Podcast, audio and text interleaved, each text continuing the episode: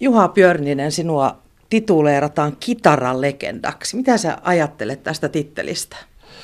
No ei se oikeastaan kosketa mitenkään. On niin paljon hyviä kitaristeja muita, että mm, ei mulla tuohon oikeastaan mitään kantaa. Niin sä oot sanonut neljäsluokkalaisena välitunnilla kavereille, että jos mie pääsen oppikouluun, niin iskä ostaa mulle kitaran. Pitääkö tämä paikkansa? Kyllä se ilmeisesti pitää paikkansa. Tämmöinen mielikuva on. Ja on mahdollista, että mulla oli joku semmoinen puoliksi lelukitara jo sitä ennen. Mutta tämä tarkoitti semmoista akustista kitaraa, niin kuin normaalia soitinta, että se on tapahtunut sitten siinä. Oppikoulun ensimmäisellä luokalla mä sitten soitin sitä jo. Siellä oli joitain kavereita, joilla oli myös kitara ja siitä se alkoi. Onko sulla muistikuvaa siitä, että, että missä vaiheessa sulle mm, valkeni se, että musiikki on, on sun juttu tai että tässä voisi olla jotain?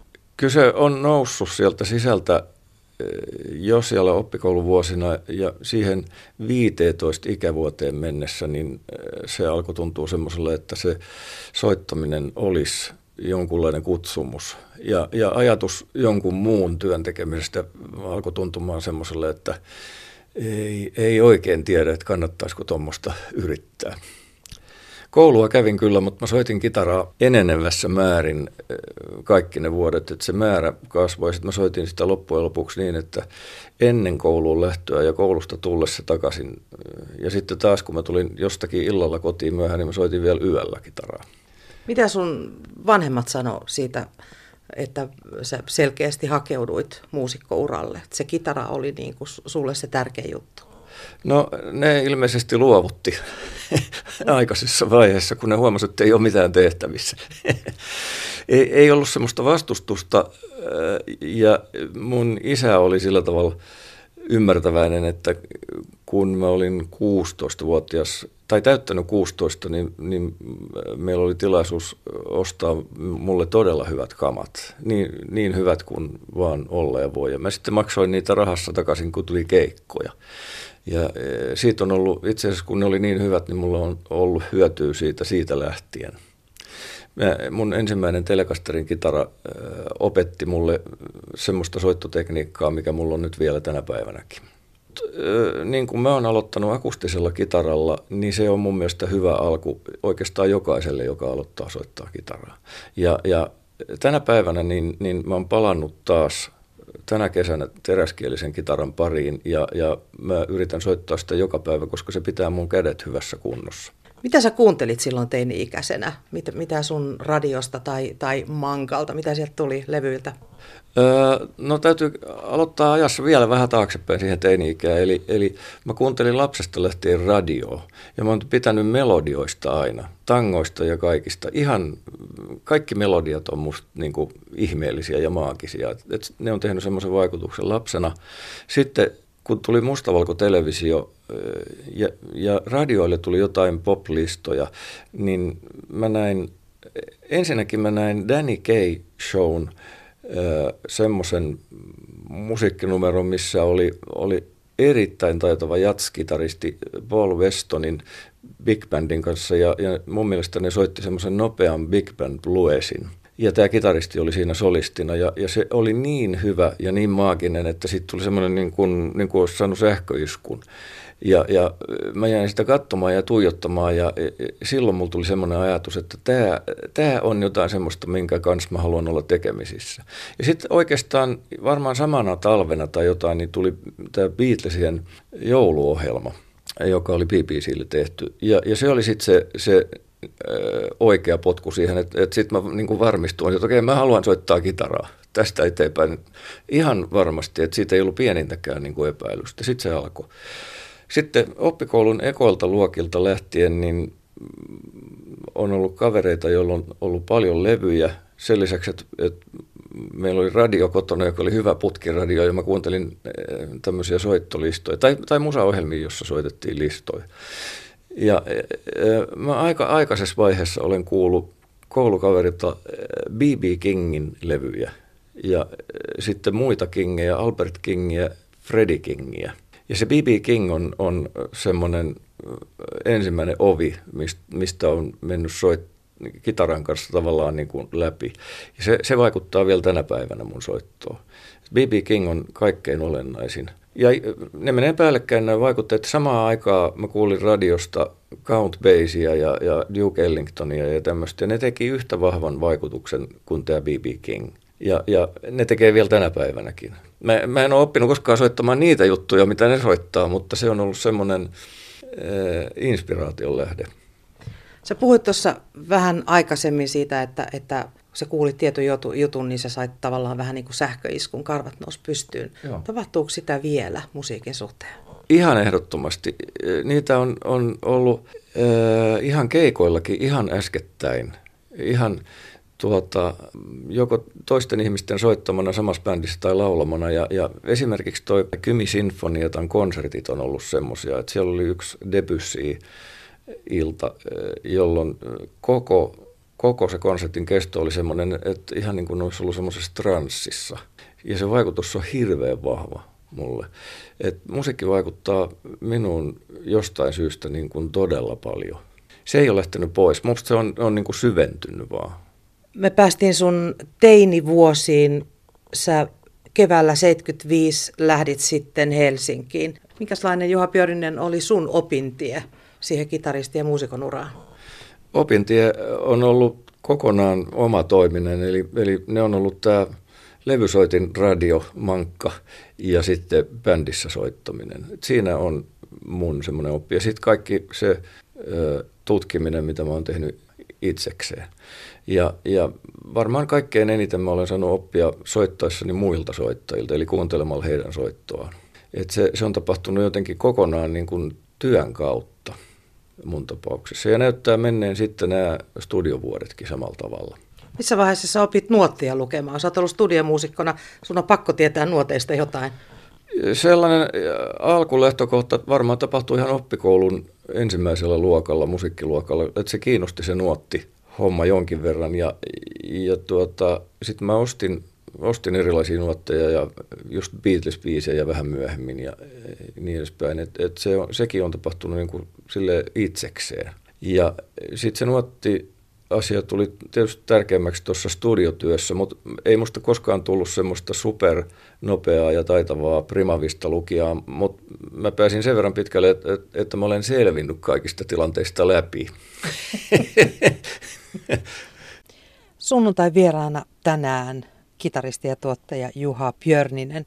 Palataan nyt sinne kevääseen 75, kun 21-vuotias Juha Björninen lähti Helsinkiin. Mikä se oli tilanne silloin ja mikä sinua siellä silloin odotti?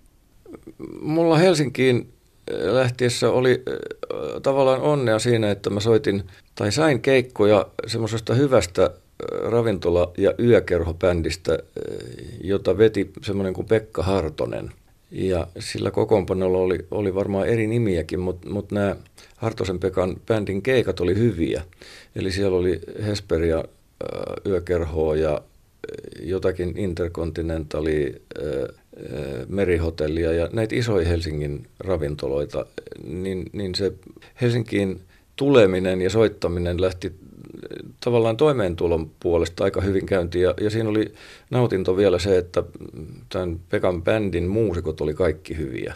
Ja esimerkiksi Hesperiassa soitettiin soul- ja funk-biisejä silloin, koska siellä oli paljon ulkolaisia vieraita. niin kuin se musiikillinen sisältö oli ihan kiinnostavaa. Sitten saman vuoden syksynä mä liityin Jukka Gustafssonin kokoonpanoon semmoinen, mikä oli nimellä Yksin yhdessä, ja se teki operalle semmoisen fuusio proge produktion, missä oli moderni tanssi ja sitten tämä musapuoli. Sitä kesti varmaan seuraavan vuoden puolelle. Ja jotenkin päällekkäin sen asian kanssa mä sitten pikkuhiljaa liityin piirpaukebändiin.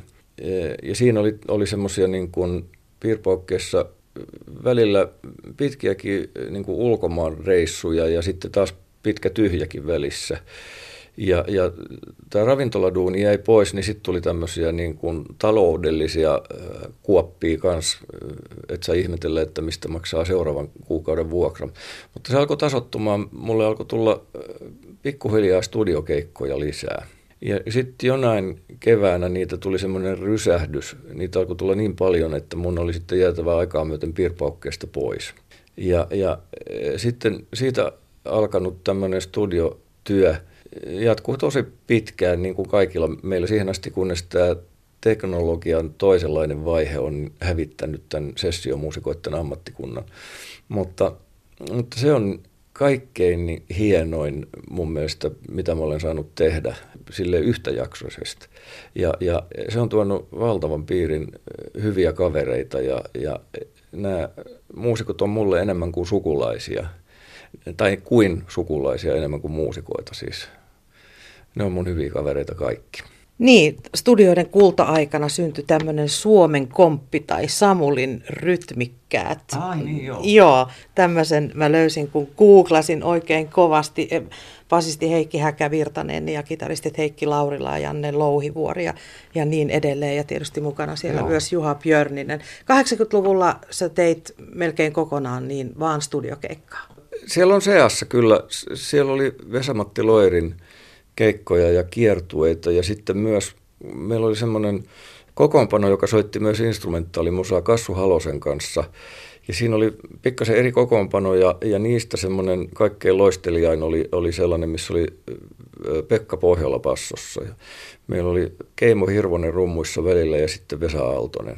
Ja Kassu soitti Hammond Urkua ja, ja, ja se oli se bändi oli aivan unelma se, se oli niin hyvä, että, että vielä tänä päivänä kaipailen takaisin. Ja että näitä keikkoja soitettiin, mutta niissä ei ollut tavallaan se palkan tienaaminen oikeastaan motivaatio ollenkaan. Että siinä oli vain se, että päästään soittamaan keskenään. Mutta sitten esimerkiksi Loirin kanssa, niin, niin siinä tuli semmoista, tuli liikaa päällekkäin töitä tavallaan ja reissaamista, niin mä en oikein selvinnyt sitten sitä aikataulusta ja, ja siinä ei riittänyt niin kuin energia ja nukkuminen. Et mun, oli, mun oli jotenkin liuottava sinne studioon takaisin. Sä oot todella 2008 tilaston mukaan, niin sä oot Suomen eniten levyt, yksi Suomen eniten levyttäneistä muusikoista 4254 levytystä. Se on ihan järjetön määrä. Siinä on tullut takapuolta puudutettua ja solmia siellä studiossa aika, aika kauan. No joo, se, se on kertonut. Sinne ei ilmeisesti ihan kaikki ole päätynyt, kaikki raidat, koska on ollut semmoisia lyhytaikaisia levyyhtiöitä, joiden tämmöinen toimistosysteemi ei ollut niin kovinkaan toimiva. Mutta tuota, ei toi ole mun mielestä niin kauhean tärkeä.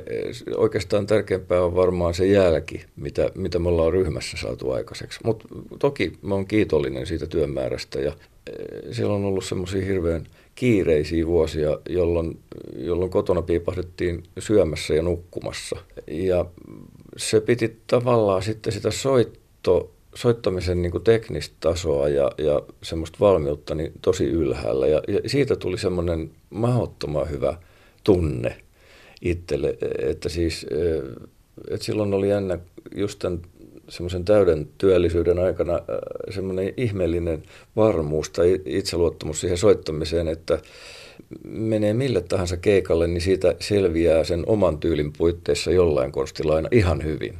Et, et ennen oli semmoinen fiilis, että kun, nyt kun mä lähden jonkun bändin kanssa keikalle tai menen studioon, niin tästä tulee hyvä päivä tai tästä tulee hyvä ilta. Se on hassu tunne kuin semmoinen illalla, mutta se tuntuu mahdottoman hyvälle. Mä tartun tuohon omaan tyyliin. Missä vaiheessa Juha Björninen sä löysit kitaran kanssa sen oman, oman tunnistettavan tyylin?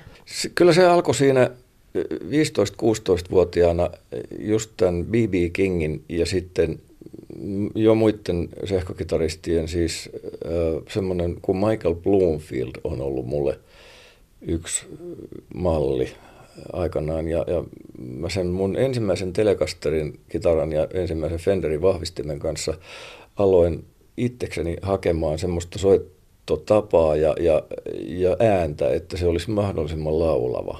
Mä mun mielestä käytin siihen, itse asiassa siihen ei mennyt kovin kauan aikaa. Mä ehkä viikon verran kävin harjoituskämpällä soittamassa itsekseni ja mä tajusin, että se on, se on oikeastaan kokonaan kiinni mun tapauksessa, niin, niin se on kiinni mun siitä ää, niin kuin toiveesta tai näkemyksestä, että millaisen äänen mä sieltä haluan siitä kitarasta ja, ja mi, mitä mä haluan sillä sanoa. Niin se ikään kuin löytyi se ilman ajattelematta se, se soittotapa ja semmoinen tietty soundi. Se tuli sitten itsestään ihan semmoisen mielikuvan takia. Ja sitten sit se on jatkunut, jatkunut just tämän studiouran ajan ja ja nyt tänä päivänä yhä edelleen mulla on suurimman osan aikaa semmoinen pyrkimys, että kitaran täytyy olla mulle mahdollisimman laulava. Että se olisi niin lähellä semmoista ihmisäänen fiilistä kuin vaan mahdollista. Se akustisella kitaralla se tilanne on vähän toinen, mutta senkin saa laulamaan hyvin. Sä oot jossain sanonut, että, että mitä hauskempaa siellä studiossa oli, niin sen parempaa jälkeä syntyi. Joskus te olette naurannut ihan, ihan vedet silmissä siellä. Kyllä, kyllä joo. Voi, me ollaan tuon Kassu Halosen kanssa ja Janne Louhivuoren ja Vesa Aaltosen kanssa puhuttu, että mehän oikeastaan naurettiin studiossa läpi koko 80-luku. Ja silloin tuli isoja hittejä. ja Veksisalmi on muistaakseni sanonut, että että ne levyt, missä te olette ollut eniten pöhköjä ja naurannut eniten, niin ne on myynyt platinaa. Mistä sä luulet näin jälkeenpäin, että se kertoo? No ehkä se siinä ryhmätyössä, niin se kertoo siitä, että sellaisesta ihan hyvästä kaverihengestä, että tämän porukan kanssa on hyvä, hyvä olla ja jokainen uusi työpäivä on yhtä mielenkiintoinen kuin se edellinen. Se on tärkeä asia. Se, mä en ole koskaan kyllästynyt siihen hommaan, enkä mä tunne oikein ketään muutakaan. Ja sitten, sitten se rentouttaa se semmoinen jossain määrin käsitteellinen ja kielellinen huumori, niin se rentouttaa sitä työtilannetta niin paljon, että sitä kautta luultavasti niin, niin tulee niin hyödyllisiä uusia ideoita se, semmoiseen just yhteissoittoon ja sovituspuoleen ja tämmöiseen.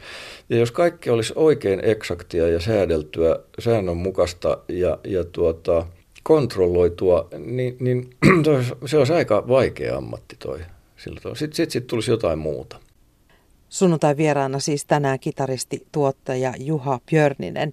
Juha, sinusta ei koskaan tullut yksilötähteä. Harvittaako joskus, että sinusta ei tullut sellaista kitarastaraa, kun tavallaan myyt sielusi silloin studiomuusikon uralle? Ei ollenkaan. Ei, ei päinvastoin. Mä en, mä en sitä lähtenyt synnyttämään, vaan, vaan mä halusin oikeastaan pitää semmoisen työtilanteen, missä, missä on jakaantuneena näitä elementtejä, että on myöskin niitä omia keikkoja ja semmoisia sillä tavalla vapautuneita keikkoja, missä voi soittaa pitkiä pitkiä soloja ja bändi voi improvisoida paljon. Ja niitä on ollut aina. Ja, ja sitten pitää tämän työtilanteen, ja mä oon nauttinut siitä seurasta niin paljon. Ja mä olen pitänyt oikeastaan noin kaikki vuodet omaa kokoonpanoa jossain muodossa. Et se on ollut semmoinen yksi ilmaisun alue. Mutta se, se semmoinen soloartistin rooli, se tuo sitten taas kokonaan uudet käytännön ongelmat vastaan. Ja, ja jos mä olisin hypännyt semmoiseen jonkinlaisen soolokitaristiin, joka esiintyy bändinsä kanssa niin kuin yksin, niin sitten mun olisi täytynyt jättää se studiotyö tietyllä tavalla pois. Ja sitä mä en olisi halunnut tehdä. Et mä olen ollut ihan tyytyväinen tähän tilanteeseen. Ja olen saanut toteuttaa ihan tarpeeksi tämmöistä niin uuden tekemistä ja sovituksia tehdä ja, ja soittaa erilaisissa kokoonpanoissa. Et, et mä olen ihan tyytyväinen siihen tilanteeseen. Ja, ja taas tähän monimuotoiseen tekemiseen, niin, niin voi sanoa, että nyt mulla on, soitanko mä jossain viidessä bändissä periaatteessa ja ja mulla on tässä Kotkassa kolme bändiä, jotka, jotka on mulle kaikki mieleen. Ja, ja mä olen todella kiitollinen ja iloinen siitä seurasta, mitä olen saanut täällä. Että se on tullut niin kuin lahjana ja yllätyksenä. Sitten kun me muutettiin tänne 2013 Kotkaan, niin kaksi ensimmäistä kuukautta oli pimeä talvi ja tuntui vähän semmoiselle hassulle tämä työtilanne, että mitähän tästä nyt seuraa eteenpäin, että, että nyt on kyllä todella hiljasta ja silloin oli soiteltava vanhoille kavereille puhelimella usein, mutta siitä eteenpäin siitä kevästä niin, niin alkoi syntyä yhteyksiä enemmän ja, ja nyt on nämä bändit ja mä en tavallaan enempää ehtisi tekemään. Sä todella lähdit silloin keväällä 75 Helsinkiin ja nyt palasit sitten takaisin 2013. Miten vanhat, vanha kotiseutu, miten se rupesi vetää yhtäkkiä puoleensa?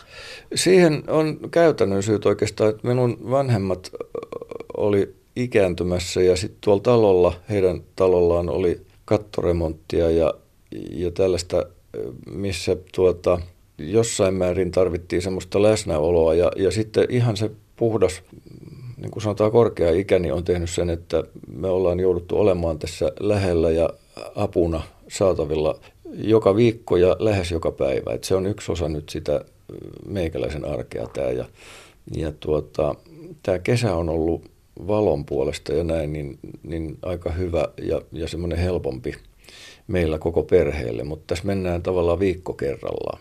Mutta tämä on, tämä on, se on käytännön tuoma ratkaisu ja, ja mä olen tähän myöskin ihan tyytyväinen. Tämä on eräänlainen harjoitus tämä tilanne, missä mä olen nyt. Sä oot saanut taiteilijaeläkkeen vuonna 2015, eli virallisesti ymmärtääkseni Joo. sä olet nyt sitten eläkkeellä. Sä oot tietysti soitellut niin sanotusti vanhojen muusikkokavereiden kanssa, mutta sä oot löytänyt myöskin ympärillesi valtavan määrän nuoria muusikoita. Kyllä joo, ja se on ollut tosiaan se yllätys tässä. Meillä on nämä hienot laulajat täällä, Ella ja Stella ja vielä muutama muu lisäksi Kotkassa. Ja sitten mä soitan Lauri Yrjölän kanssa, joka on alun perin tästä Kotkan alueelta, niin, niin Laurin kanssa meillä on neljän ihmisen bändi, kaksi kitaraa, basso ja rummut. Ja, ja se bändi menee eteenpäin koko ajan ja kehittyy. Ja meillä on hieno nuori rumpali Linnea Böhme, joka on tuolta Ekamin koululta alun perin. Ja, ja se on ollut myös semmoinen ilon aihe ja, ja yllätys meille, että mitä me ollaan saatu rytmisesti aikaiseksi tässä bändissä. Sä sanoit tuossa aiemmin, puhuit siitä, että sä oot tavallaan itse opiskellut kitaristi, mankka ja, ja radio ja levyt on ollut sun, sun tämmöinen niin kuin opinahjo. Nyt sä jaat sitä hiljaista tietoa, niin sä jaat nyt sitten näille nuoremmille. No joo, mä oon saanut näiltä kollegoilta ohjeistusta, muun muassa Kassu Haloselta tavallaan, että, että nyt on sun vuoro kertoo semmoisia asioita, mitkä on tullut ammatin kautta ja tavallaan yrittää luoda semmoista isompaa kuvaa muusikon ammatista ja tämä koskee myös näitä laulajia. Et, et mitä se saattaa tuoda tullessaan ja, ja mitkä, mitkä siellä olisi semmoisia olennaisen tärkeitä asioita pitää säännöllisenä ja loogisena ja johdonmukaisena ajatuksena mukana. Ja, ja mä pikkuhiljaa on koittanut selittää erilaisia asioita näille bändeille, keitten kanssa mä soitan. Ja, ja tuota, ei ne ainakaan vielä ole kyllästynyt tähän systeemiin, mutta se tiedonsiirto toivon mukaan jatkuu kaiken aikaa, että, että se tapahtuu sitten tässä käytännössä niin kuin keikkojen kanssa. Mitä sä itse sillä hiljaisella tiedolla siitä vanhempia kuuntelemalla ja niin, niin mitä sä aikanaan sait siitä, ammensit itsellesi? Siitä tuli semmoista turvallisuutta mä olin tosiaan niin kuin seurassa soit, soittamassa semmoisten ihmisten kanssa, jotka oli minua paljon kokeneempia ja, ja paljon paljon taitavampia, kaikki. Ihan kaikki soittimet, kaikki. Ni, niin se, sitten kun mulla oli semmoisia keikkoja, jossa mä soitin ensimmäisiä kertoi Heikki Laurilan parina, joka oli tämä meidän loistava kitaristi ja on edelleen, niin, niin se ei niin kuin, se tilanne ei hermostuttanut eikä pelottanut ollenkaan, vaan, vaan mulle tuli semmoinen niin turvallinen tunne siitä soittaa tämän Heikin vieressä. Ja mä koitin tietenkin eh, soittamalla simuloida ja koitin oppia niin mahdollisimman nopeasti, että mitä hän tekee mun vieressä ja, ja koittaa soveltaa sitä omaa soittamiseen. Ja, ja se oli musta pelkästään miellyttävää. Musta oli todella hienoa. Ja sama pätee sitten näihin, näihin sovittajiin ja, ja puhaltajiin ja, ja tämmöisiin, niin, niin siellä, on ollut, siellä oli seassa ensinnäkin niin suuria persoonallisuuksia, e, että niitä on vaikea selittää muille ihmisille. Just tämä he, heidän tarinan kertomisen taito ja, ja tilannehuumori ja komikka. Ja, ja semmoinen, näissä kaikissa muusikoissa on ollut vähän, vähän semmoista ä, sotamies Sveikin kyky ymmärtää tämmöistä mitä tahansa tapahtunutta tilannetta ja ottaa se jotenkin vastaan niin kuin sellaisena, niin kuin se nyt tuli. Niin, niin se on ollut musta semmoinen hirveän hieno ominaisuus tuossa ammatissa. Musta se näytti niin semmoisella sisäsyntyisellä näissä vanhemmissa äijissä, ja se teki älyttömästi semmoista niin kuin mukavuutta ja semmoista, että toi mulle semmoisen tunteen, että mä haluan huomenna päästä uudestaan niiden kanssa keikalle ja taas seuraavalla viikolla. Ja sitten on hienoa päästä aamukahville niiden kanssa, kun mä kuulen, mitä juttuja ne kertoo.